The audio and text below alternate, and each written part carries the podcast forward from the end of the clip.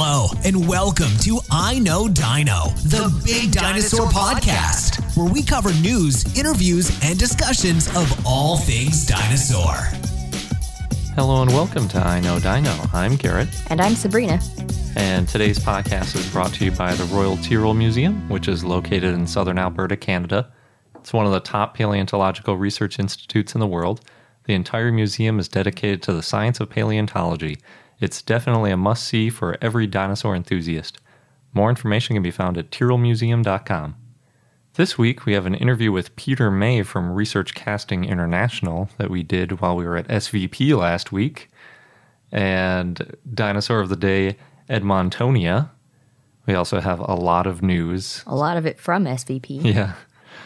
And we'd like to thank a few of our $5 patrons again. This week, we'd like to especially thank Scotty, Jackson, and Megan.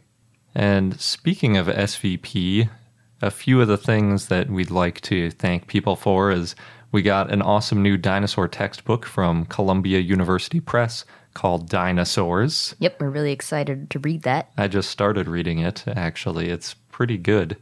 In the foreword, the author, Spencer Lucas, says that when he wrote it, there weren't any undergraduate dinosaur textbooks, and this was kind of the first one, although this is the sixth edition that just came out.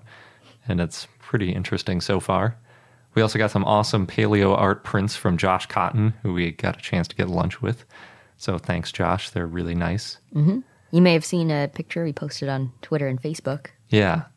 And on top of that, we met a lot of other great people and did a couple of interviews. And With plans to do many more. yes, too way too many people to mention here. So we're really happy that we got to meet so many people. And Yeah, it was a really great first SVP, and we can't wait until next year. yeah, next year it's in Calgary, Canada. So mm-hmm. we'll be back in Alberta. so jumping right into the news, there's a new sauropod from Australia named Savannasaurus elliottorum, and the name comes from Savannah, referring to the countryside where the specimen was found, and the species name is in honor of the Elliot family for, quote, their ongoing contributions to Australian paleontology, end quote. So, pretty cool. They uncovered at least eight vertebrae, several ribs, and pieces of legs, feet, hips, and scapula, which is kind of like a shoulder blade. But I struggle with whether or not it's a shoulder blade if it's above a leg. It's kind of a leg blade. I don't know what you'd call it. They estimate that it was probably about 50 feet or about 15 meters long and probably weighed about 20 tons. So, not too big for a sauropod, but obviously still a large animal. With Savannasaurus, they also discovered the first ever sauropod skull from Australia from the previously described Diamantina matildae, which is considered to be a close relative of Savannasaurus. Both Savannasaurus and Diamantinasaurus are estimated at living between 95 and 98 million years ago. It's pretty early for sauropods in Australia since we don't have any indication that they were around any time before 105 million years ago. And in an interview, they even said we don't have a single tooth or anything from before then, so it's possible that they were around, but probably not in very large numbers if they were. Stephen Poropat and others who wrote the paper did a phylogenetic analysis of many sauropods, including the two described in the paper, and they concluded that titanosaurs likely went from South America and through Antarctica to get to Australia in the mid Cretaceous during a warm period. This would likely make these two sauropods titanosaurs, but one of the themes at SVP this year hmm. was that doing phylogenetic analyses with just single individuals can be very difficult and often misleading because fossils have this nasty knack for deforming or otherwise changing in the fossilization process.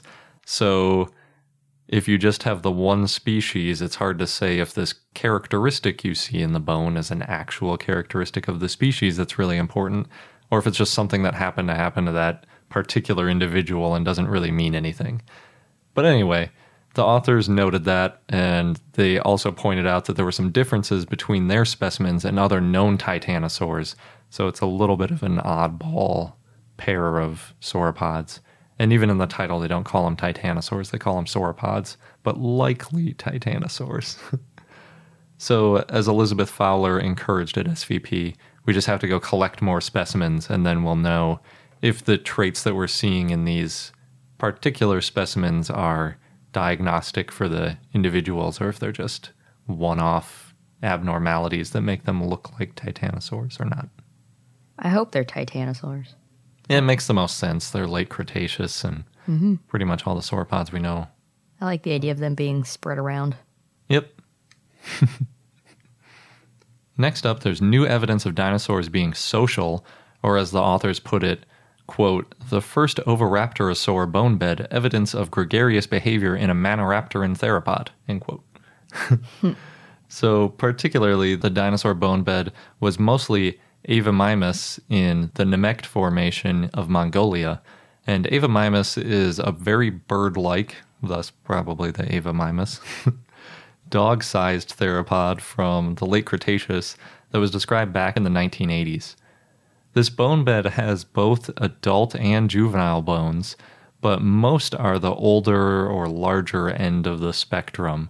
So the authors, who were Gregory Funston, Phil Currie, and others, believe that this age assemblage might be due to a quote unquote flock, which had a minimum age. I like that they're referring to them as a flock. Yeah. Unfortunately, the bone bed they were working from was found by poachers first, so some of the bones were lost before the legitimate paleontologists got there. But luckily, there was still a lot to be found. Specifically, they uncovered 177 bones, of which about 160 are assigned to Avimimus. 18 of the bones are different sized tibiae, making our best guess that there were about 18 Avimimus in the group. So if you have 18 different sized leg bones, you figure you have 18 individuals because hopefully they don't have different lengths leg bones on their left and right leg. I think 13 of them were from the same side of the body, so you could say there's at least 13, but since they were all different lengths, I think it is probably just 18. Also, there were more than two adults, so it probably wasn't just one big family with a whole bunch of kids at different ages. The deposit appears to have been caused by a mass death, possibly either by quicksand or a catastrophic flood, but they're really not sure. They think that since we haven't seen a flock of Oviraptorosaurs before, this might tell us that dinosaurs were getting more social in the late Cretaceous, and they point to a couple other studies that show um, kind of herds or whatever you want to call them, flocks of dinosaurs in different categories and taxa in the Cretaceous as well. We don't have a good guess for why they flocked, since they were probably herbivorous and not pack hunters. So I guess it's just, Safety in numbers? yeah, could be, or I don't know. Or they were just building up these more complex systems? We don't know. And one last bit of news, this one specifically from SVP. And I really enjoyed watching these talks at SVP because usually when I find an article, I have to spend two or three hours reading through all the details and looking up some extraneous specific scientific words that I don't know within the background of that. But at SVP, it's like a 15 minute presentation. They give you all the background you need, and then they give you their conclusions and their discussion right in it. So it really makes it a lot easier to report on. Oh, yeah. And then they come in like two hour chunks, so there's a lot to learn. yeah, so in those two hours, I learned quite a bit more than I usually would in two hours of reading just one paper. And there's a lot less room for misinterpreting things because the man or woman is right there explaining everything to you.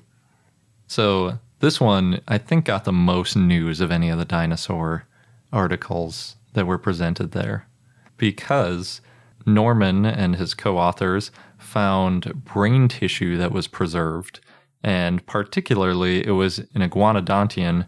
And it's especially interesting because we've had endocasts of brains before, which is basically when mud would fill the inside of the skull and you can kind of see that shape. But this appears to be the actual brain that fossilized.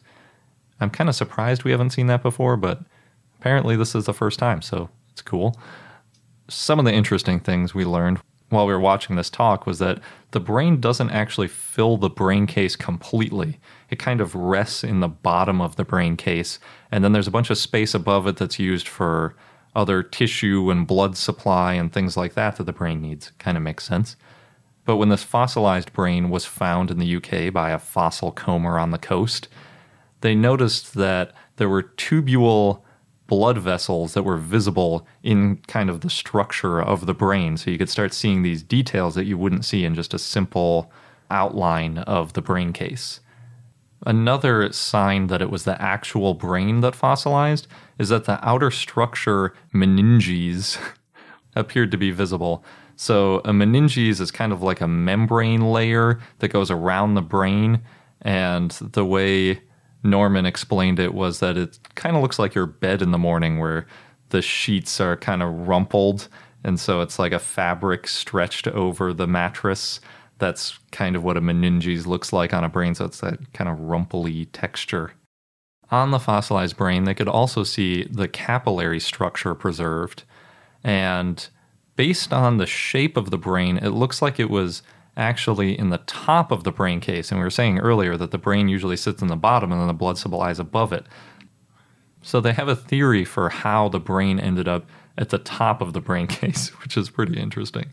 So they think this iguanodontian died and then it fell upside down or otherwise, you know, fell down a hill or got knocked upside down or whatever.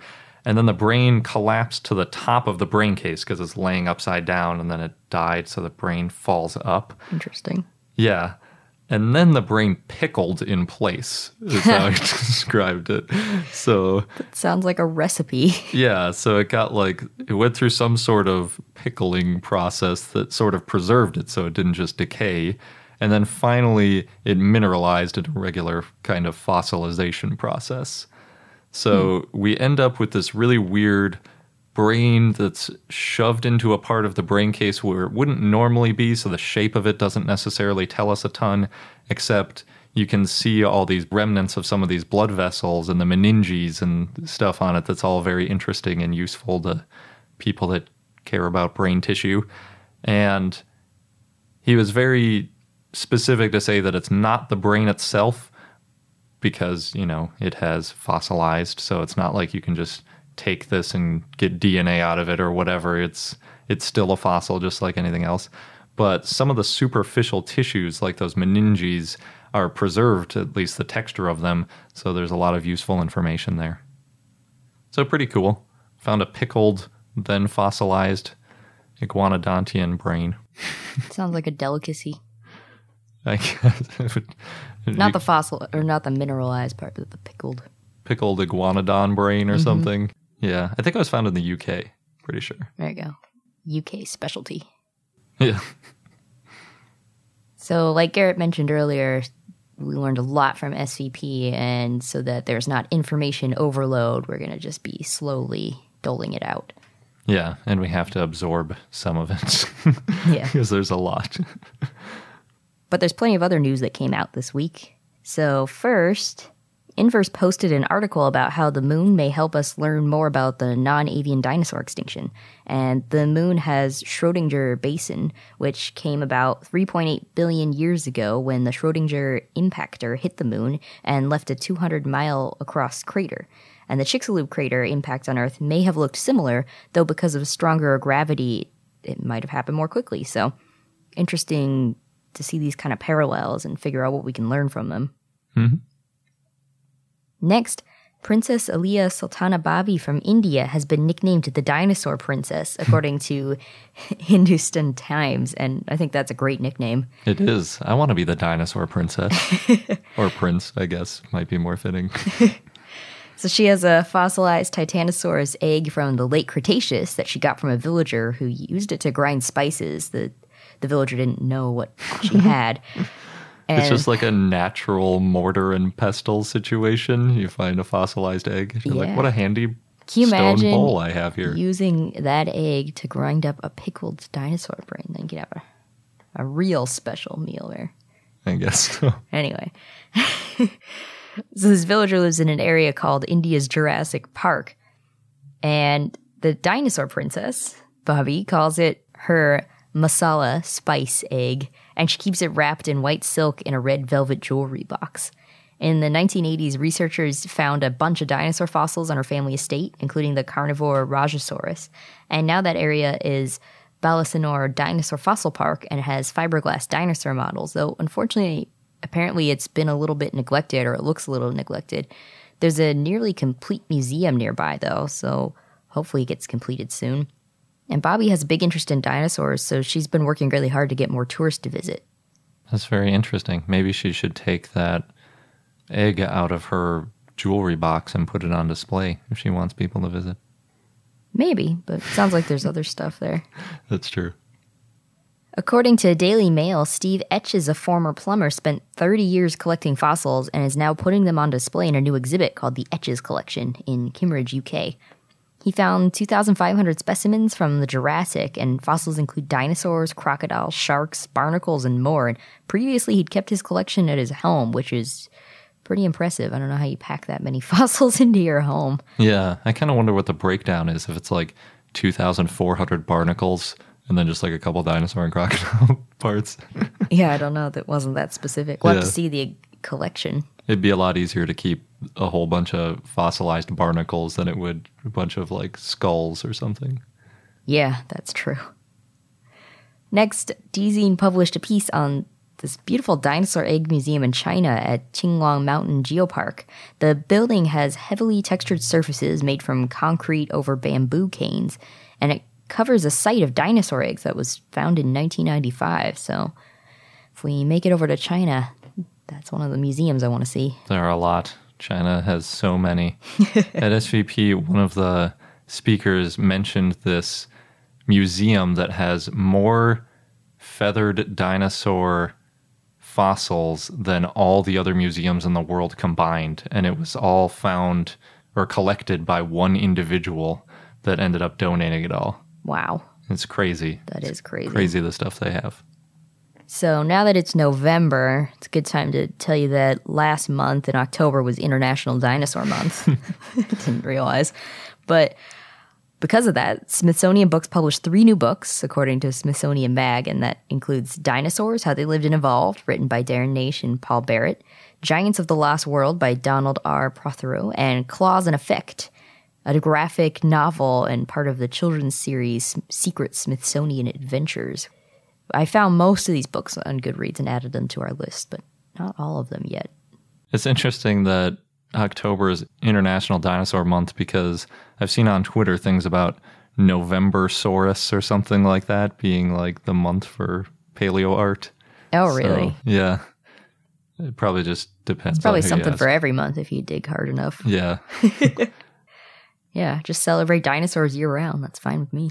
Yeah. It's kind of like how every day is a holiday if you look hard enough. Yeah. So next, the WWT Wetland Center in London had a Dinosaurs at Barnes festival on October 28th to 30th. And on the 29th and 30th, they had dinosaur days with workshops and dinosaur talks. And I know at least one of our listeners attended, so hope to uh, hear back more soon. It sounded really fun. Yeah. And these days, we can't go by one week without mentioning at least one story of someone dressing up in a T Rex costume. And we saw a fair amount of that at SVP as well, which is fun. Yeah, we brought a couple of dinosaur costumes too, but we didn't have time to really do anything crazy with them. yeah. Well, you may have seen our short video. oh, yeah. Our 100th episode video, we wore one of them at least. Yeah. but anyway, in Pennsylvania, one man named Christian Baum's dressing up in a T Rex costume to help bridge the gap between local politics and the public and to encourage people to be innovative. This is according to Onward State. He said, quote, I just want to give back and serve the community, but in a weird way. and because of him, students at this nearby campus have been dressing up in T Rex costumes as well. So he's inspiring people. That's good. Yeah. There's also a Denver Bronco cheerleader who dressed up in an inflatable T Rex costume the day before for Halloween and still managed to do all the moves in her dance routine. Even the kick line at the end, that was impressive. Wow. So we'll post a link and you can watch the clip yourself. It's pretty fun. That's funny. They usually do like more sultry outfits for the cheerleaders, but put like this whole body covering mm-hmm. T Rex costume is hilarious. Plus the heads flopping a little Yeah. bit. But speaking of sultry, this is why I'm broke shared pictures of these T Rex heels, which are pretty elaborate. They're chunky and spiky, and the base of them are is the full T Rex body on each of them. Jeez. So their backs look like they have these huge Bowser like spikes. Hmm. And we'll post a link on our blog. You can see for yourself, but they look pretty epic and hard to walk in. Although, who knows? Yeah. And a quick shout out to Tim, thank you, who shared via email that the dinosaurs in World of Warcraft are getting feathers. And he sent some images. They look pretty cool. Nice. Yeah. Especially in video games, feathers haven't really caught on much yet. Next, thanks to Patrick, who shared this one with us via Facebook. According to Tech Times, there's a new dinosaur toy for Power Rangers. And the toy is the Red Ranger's T Rex Zord, which has a liquid metal like suit, a cannon on its back, missiles for hands, and one big claw on each foot. It looks different from its traditional look in the Mighty Morphin Power Rangers, but apparently that's how everything is for this rebooted movie, which will be out March 24th, 2017. And I had no idea there were dinosaurs in Power Rangers, so that's pretty cool. I think that was the original Power Rangers, wasn't it? They like combined, or each one of them had their like dinosaur form, and then they combined into like a giant Oh, really? thing. I don't remember. It's it's been like twenty years since I watched Power Rangers. I never really watched Power Rangers, so I don't know. Yeah. And last, speaking of International Dinosaur Month and what was it, November Saurus? Yeah. November is also known as Dinovember. And Oh, that's what. Yeah. Is that it the was same supposed to be one? Dino November, not November Source. oh, okay. I thought there might be two mixed it up. one, two different ones, which would have been pretty funny. yeah. But so Dinovember, as far as I know, started back in 2013 when two parents moved around their kids' dinosaur toys at night and set them up in these elaborate displays to try and trick their kids into thinking that their dinosaur toys came alive at night. and so now each day of the month of November, they post new pictures of their dinosaurs, and they've even published two books. I'm sure they're working on a third one for this month.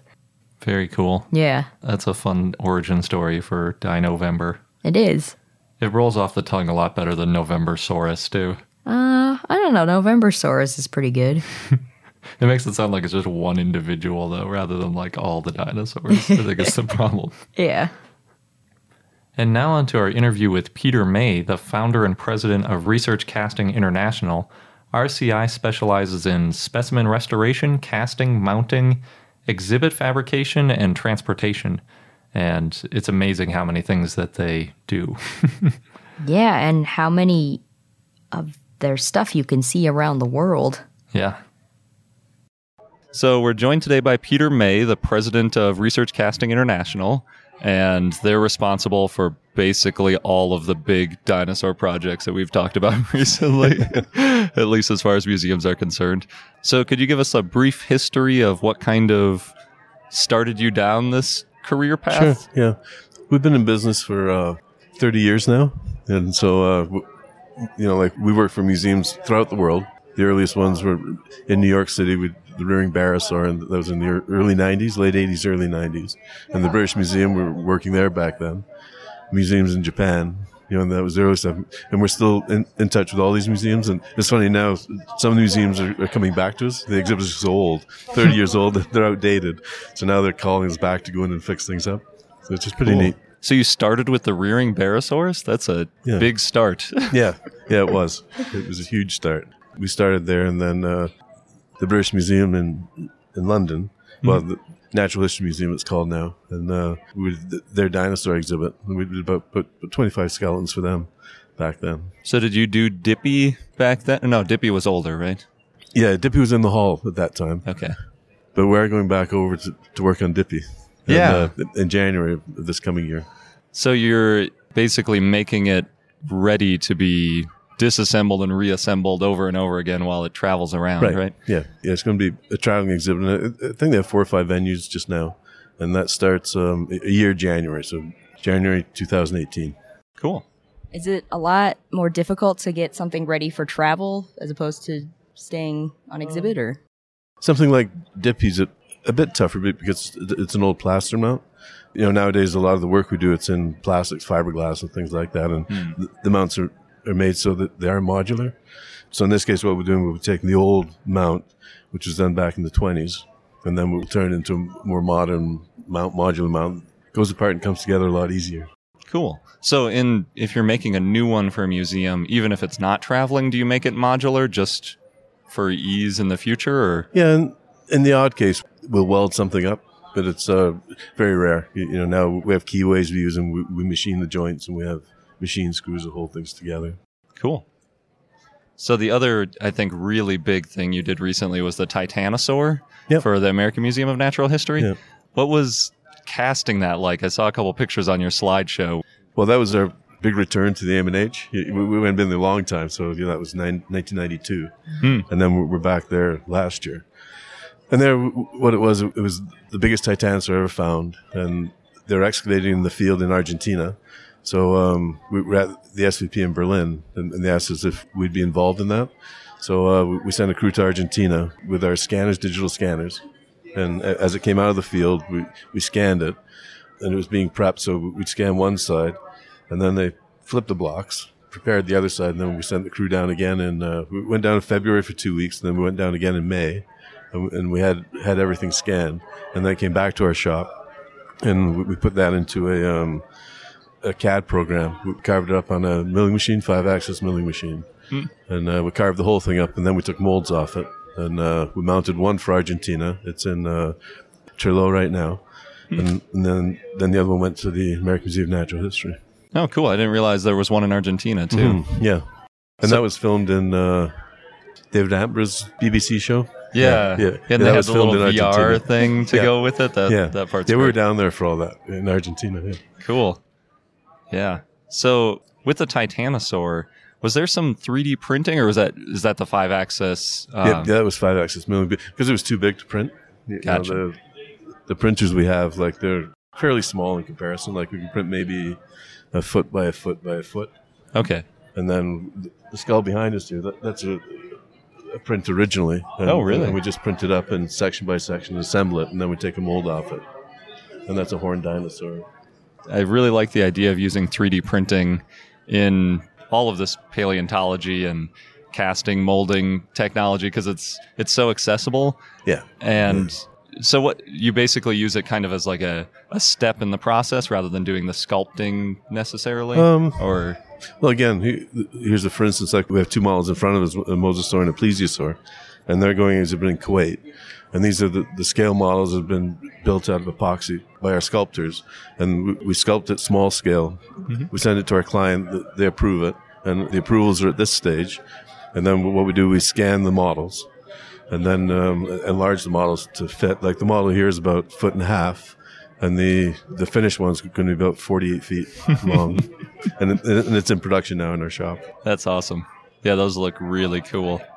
Is that the first stuff you've done in the Middle East or have you done other stuff over there before? Um, we've done a couple smaller projects in, in Egypt, and uh, we did something in Jordan. okay. Yeah, so So I don't think of dinosaurs when I think of the Middle East really.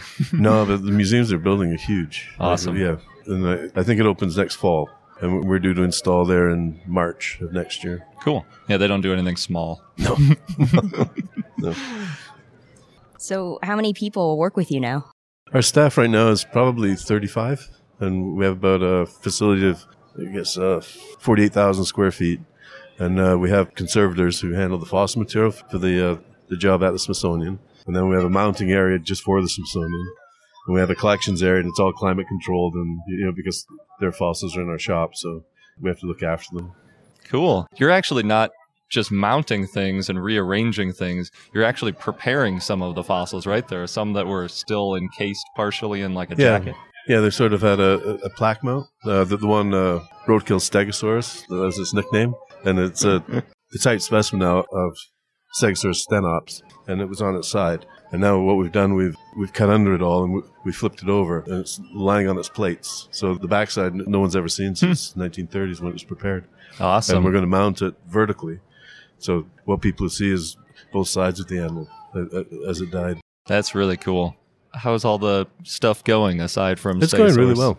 Yeah, we have a Camarasaur we're doing, which is also on its side, and that was almost completely embedded in matrix on, on the side it was lying on, Hmm. and it's a very very hard sandstone. We started to know why they didn't proceed because we've been chewing away on that for They did all the easy stuff and then left the rest for you. Yeah, they went as far as they could, I guess, comfortably, and and they probably had a deadline. You know, it was one of those things that probably, come on, we get this thing on exhibit. You know, so they only went so far. So, well, just we'll put it lying down. You know, That's great. When you're setting up a real holotype or, you know, not casts of a dinosaur skeleton, I saw that you use giant sandboxes or mobile sandboxes Yep. to hold the. How does that work? well, we have quite a few of that, and uh, we, we have it in the conservation lab and in our blacksmith lab as well, where you know, like it's like a fifth hand or third hand, I guess. and uh, what they can do, like you can set the fossil in the sand.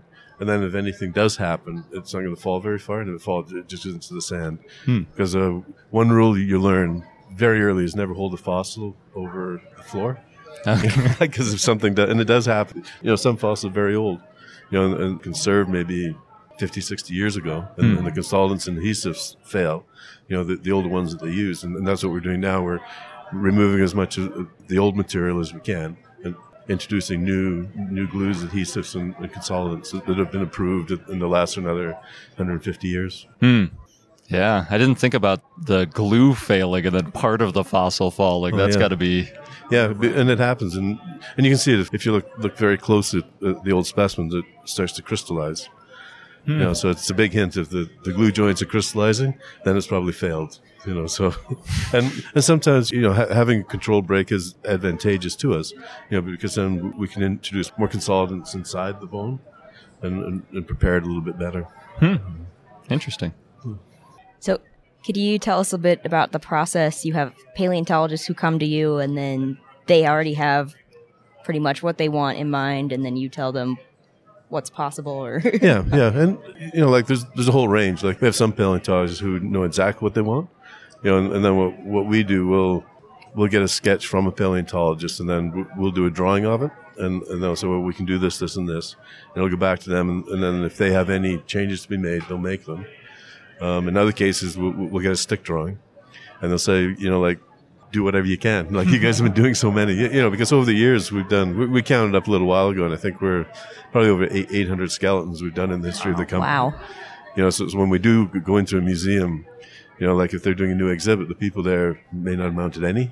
You know, like they they haven't done anything at all, and they have an idea what they want to do, and they might have a little bit of experience.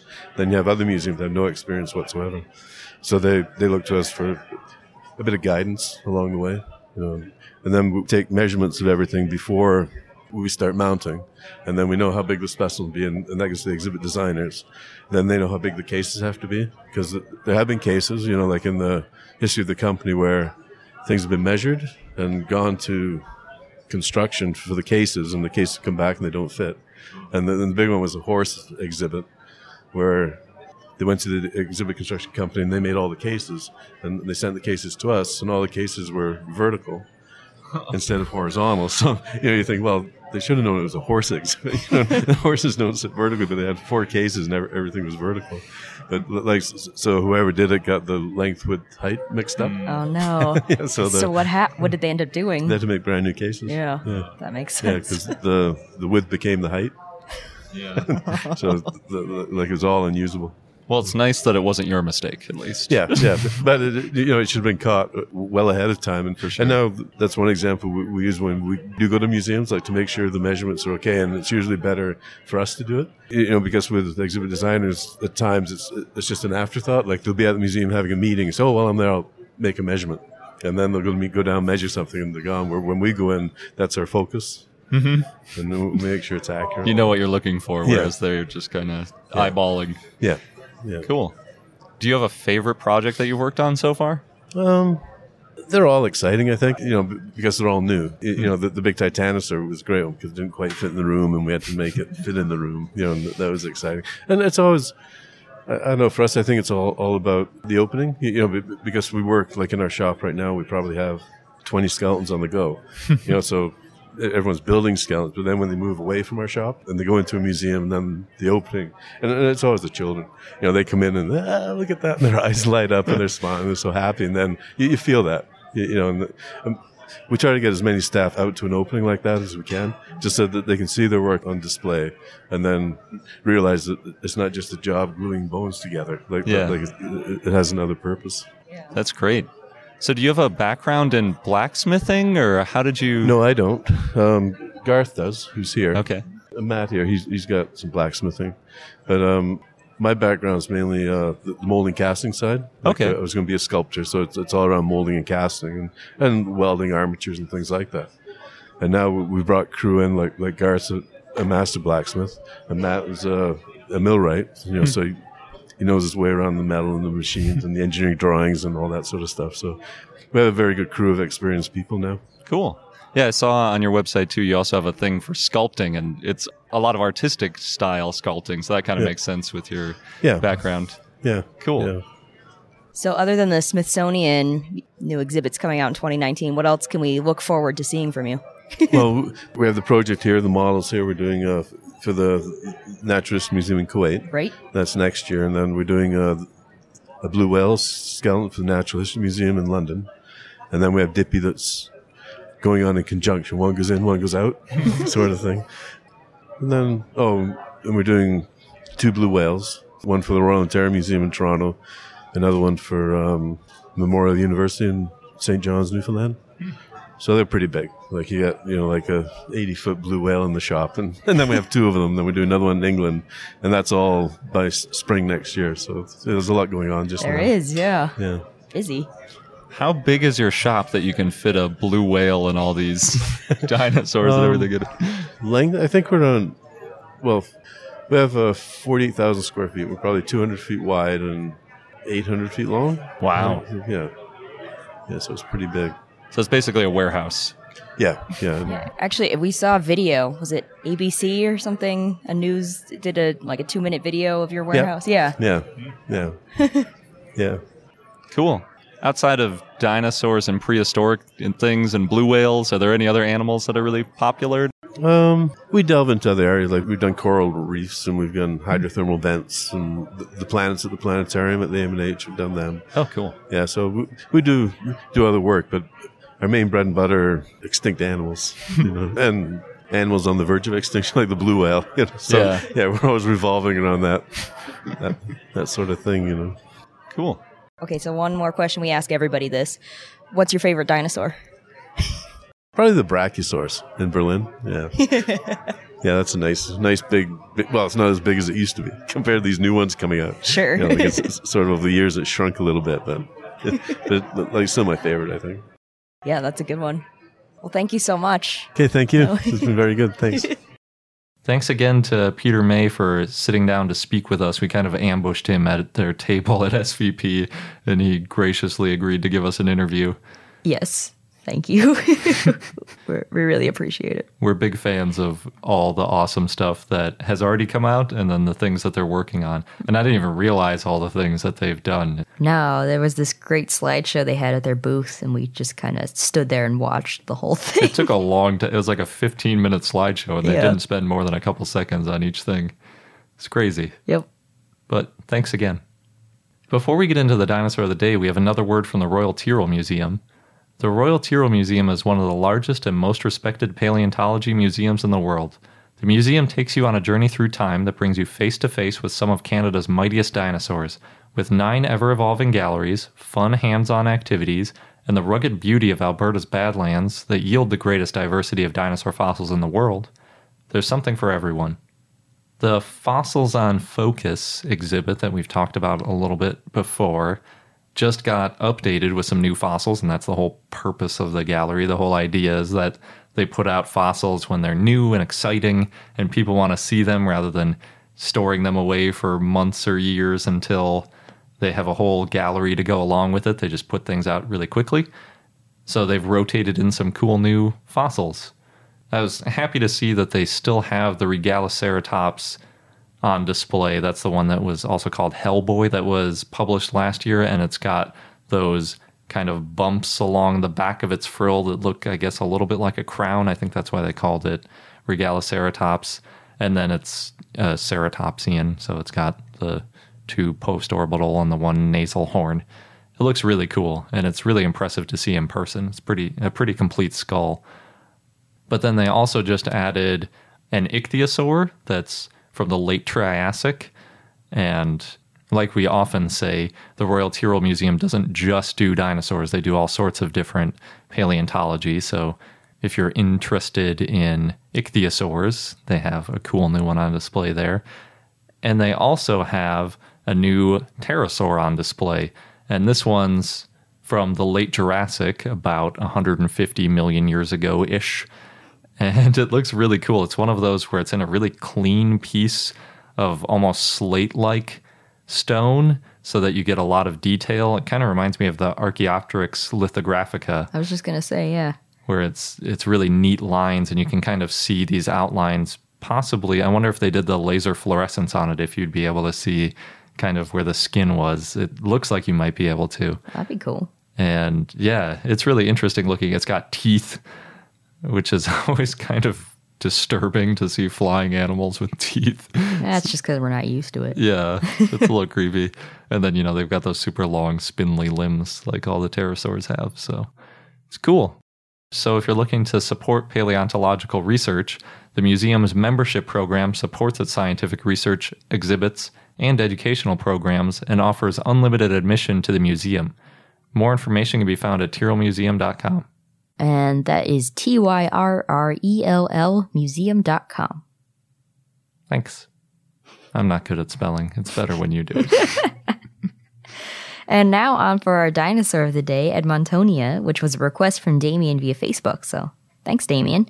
It's named after the Edmonton Formation, now the Horseshoe Canyon Formation in Canada, where it was found, and it's part of the Nodosaur family. It lived in the late Cretaceous. Charles Sternberg named the type species Edmontonia longiceps in 1928, and longiceps means long headed in Latin. Hmm. Sternberg did not classify Edmontonia, and L.S. Russell classified it as Nodosauridae in 1930, which has been confirmed. George Patterson, the teamster on an expedition that Charles Sternberg led, found Edmontonia in 1924 on that expedition, and he found a skull, lower right jaw, and a lot of the postcranial skeleton, including the armor. Barnum Brown found a different species, Edmontonia rugosidens, in 1915 in Alberta, Canada, and sent it to the American Museum of Natural History, though it wasn't yet named. William Diller Matthew referred that specimen to Palaeoscincus in 1922 in a popular science article without naming the species. It was supposed to name a new species in conjunction with Brown, but the article wasn't actually published. And Matthew also referred to another specimen found by Levi Sternberg in 1917. Then in 1930, Charles Gilmore referred both of these specimens to Palaeoscincus rugosidens based on a type specimen found in 1928 by George Fryer Sternberg. And the species name, rugosidens, means rough tooth. In 1940, Loris Shano Russell referred all three specimens, though, to Edmontonia rugosidens. So, there are two main Edmontonia species the type species, Edmontonia longiceps and Edmontonia rugosidens, which, in addition to the Palaeoscincus, had its own genus for a while called Chassternbergia, named by Bob Bakker as a subgenus in 1988, based on it lived before Edmontonia longiceps and it had a different skull proportion. But then George Olshevsky gave it the full generic name in 1991. And that name honors Charles Chast Sternberg through this subgenus genus name that's rarely applied. But later finds have been referred to as Edmontonia rugosidens. In 1971, Walter Preston Coombs Jr. renamed the two Edmontonia species to Panoplosaurus, but then the name Edmontonia was later revived. There's been other species like Edmontonia schlessmani, originally was Denversaurus schlessmani until 1992. And then Edmontonia australis, named in 2000 by Tracy Lee Ford, though now that's considered to be a junior synonym of Glyptodontopelta Gregory Paul suggested in 2010 that Edmontonia rugosidens was a direct ancestor of Edmontonia longiceps, which was a direct ancestor of Edmontonia schlessmani. So Edmontonia was bulky and like a tank. It's about 22 feet or 6.6 meters long, though Gregory Paul estimated in 2010 that two of the Edmontoni species, Longiceps and Rugosidens, were about 20 feet or 6 meters long and weighed 3 tons. It had a pear like shaped skull when viewed from above, and its body had many osteoderms, and the plates protected its neck and shoulders. It had small bony plates on its back and head and sharp spikes along its sides, and the four largest spikes were on its shoulders. And in Edmontonia rugosidens, the second set of spikes on its shoulders split into subspines. And in Edmontonia longiceps, the spikes were relatively small. The size of the spikes in Edmontonia rugosidens varied a bit more. The shoulder spikes had solid bases, and they probably had large spikes to attract mates or defend territory, or also to intimidate rivals or predators or for self defense. The shoulder spikes wouldn't have been a great defense, though, since they only covered the shoulders, so they're probably not great against large theropods like Albertosaurus. Spikes could have been like horns, where Edmontonia locked them to show dominance. Kenneth Carpenter described traits of Edmontonia in 1990 by comparing it with close relative Panoplosaurus. The snout had parallel sides, the skull armor was smooth on the surface and had shorter neural arches and neural spines than Panoplosaurus. Carpenter also showed how two of the Edmontonia species were different. Edmontonia rugosidens did not have sideways projecting osteoderms behind its eye sockets, and Edmontonia longiceps did not have an ossified cheek plate. The skull was up to 1.6 feet or 0.5 meters long and elongated with a horny upper beak, and they had a paranasal tract that ran along the outside of the nasal cavity. This is the first time found in a nodosaurid, but not an ankylosaurid, which had more complex air tracts. They may have stayed low to the ground to prevent predators from flipping them over and attacking their underbelly. They did not have a tail club like ankylosaurids, and they had a narrower mouth than ankylosaurids.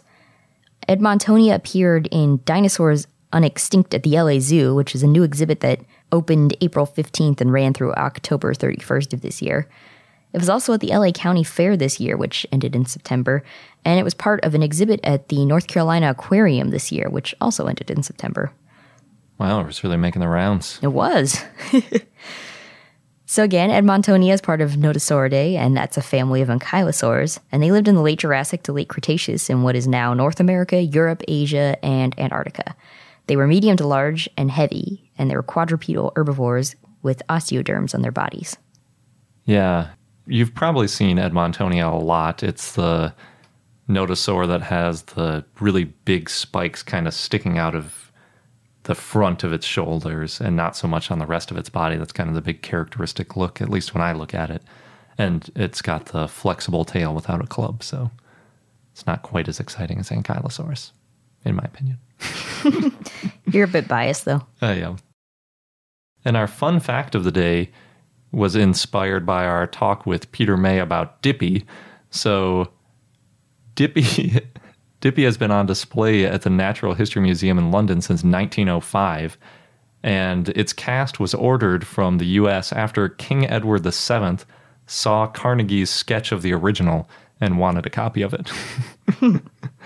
and now in 2017, its 292 bones will be packed up and it'll it will tour the UK for at least a few months, and we still don't know exactly where it will end up, but pretty good run, 112 years. Yeah. I'm still a little disappointed that they're taking it down for a blue whale, which isn't nearly as exciting. Yeah, but it is a cast. Yeah. And there are at least, I want to say, nine others of that exact cast in like Paris and all over the rest of Europe and the world.